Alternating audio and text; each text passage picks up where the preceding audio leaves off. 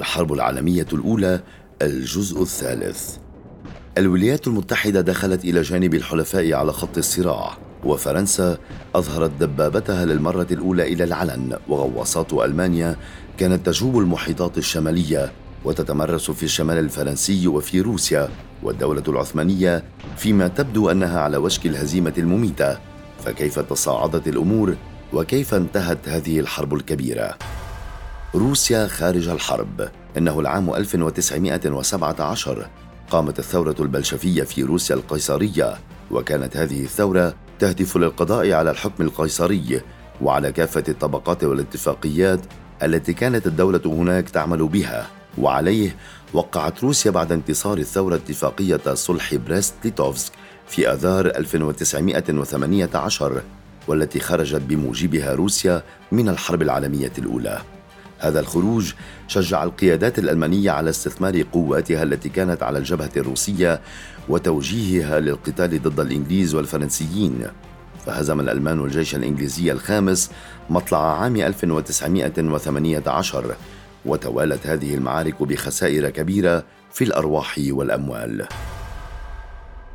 لكن وعلى الجهة المقابلة استفاد الحلفاء من الدعم الأمريكي الكبير في دعم جبهاتهم العسكرية. هذا الدعم بدأ في إضعاف الجبهات الألمانية التي كانت تضعف بكل الأحوال بسبب خساراتها في حرب الخنادق خاصة أنها كانت مستعينة بجنود غير مدربين بشكل جيد.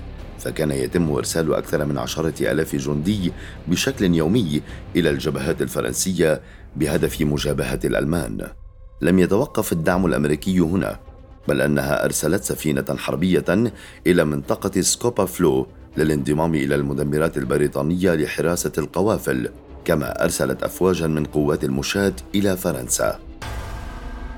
هجوم الربيع عام 1918 كانت محاولة من الألمان لإضعاف الحلفاء قبل وصول الدعم الأمريكي إليها فكان الهجوم ممتدا على طول الجبهة الغربية فقام الحلفاء بهجوم مضاد وهذا الهجوم مهد لهجوم المئة يوم حيث شارك فيه أكثر من أربعمائة دبابة ومئة وعشرين ألف جندي فقامت العديد من المعارك الطاحنة مثل معركة سكارب وخط دروكوت كيويانيد الأمر الذي أجبر ألمانيا على طلب الهدنة والتراجع.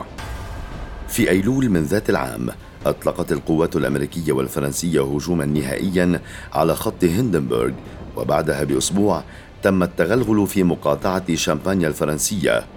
وبدأت معركة بلانك مونت ريدج والتي أجبرت الألمان على التراجع نحو بلجيكا. قوات المركز بدأت بالانهيار السريع وكانت بلغاريا أولى الموقعين على الهدنة في التاسع والعشرين من أيلول عام 1918 ثم تبعتها ألمانيا لتوقيع هدنة كومبين في إحدى مركبات السكك الحديدية في تشرين الثاني من ذات العام. ودخل وقف إطلاق النار حيز التنفيذ في الساعة الحادية عشر من اليوم الحادي عشر من الشهر الحادي عشر. أكثر من ثمانية مليون جندي وعشرين مليون جريح. قتل أكثر من ثلاثة عشر مليون مدني وأسر أكثر من تسعة وعشرين مليون شخص. وهذا فقط على الصعيد البشري فما بالك بالخسائر المادية؟ سياسيا عقد مؤتمر فرساي للصلح عام 1919 بحضور مندوبي الدول المهزومة والمنتصرة. للاستماع للشروط التي صدرت بحق الأولى دون الحق لهم بالتوقيع. كانت اتفاقية مذلة فتقسمت بعض أراضي ألمانيا على الدول المجاورة وحملت المسؤولية الكاملة عن أضرار الحرب. معاهدة سان جيرمان التي فصلت هنغاريا عن النمسا كما وقعت الدولة العثمانية معاهدة السافر لكنها رفضتها فيما بعد ليتم توقيع معاهدة لوزان والتي رسمت حدود تركيا اليوم ضمن اسطنبول وجزء من الأناضول. أما بالنسبة للعرب قام الشريف حسين بدعم معنوي بريطاني بالثورة العربية الكبرى. وخلال الحرب كانت الدولة العثمانية تنسحب رويدا رويدا من مناطق سيطرتها. فدخلت القوات العربية دمشق وحلب والعراق. وكانت بريطانيا في وقتها تفضل اجتذاب العرب إلى صفها فأجرت محادثات ما يسمى بمراسلات الحسين ماكماهون والتي وعدت فيها بريطانيا الشريف حسين بدولة عربية كبرى. لكنها وبينما كانت تقوم بهذه الوعود كانت تقوم باتفاقيات سرية مع فرنسا والتي افتضح أمرها بعد الثورة البلشفية الروسية وهي اتفاقية سايكس بيكو الشهيرة التي تقاسمت بموجبها كل من فرنسا وبريطانيا الأراضي العربية. وأخضعتها للاستعمار تحت مسمى الانتداب. وفي ذات العام أي عام 1917 قام وعد بلفور المشؤوم الذي نص على جعل فلسطين العربية وطنا قوميا لليهود.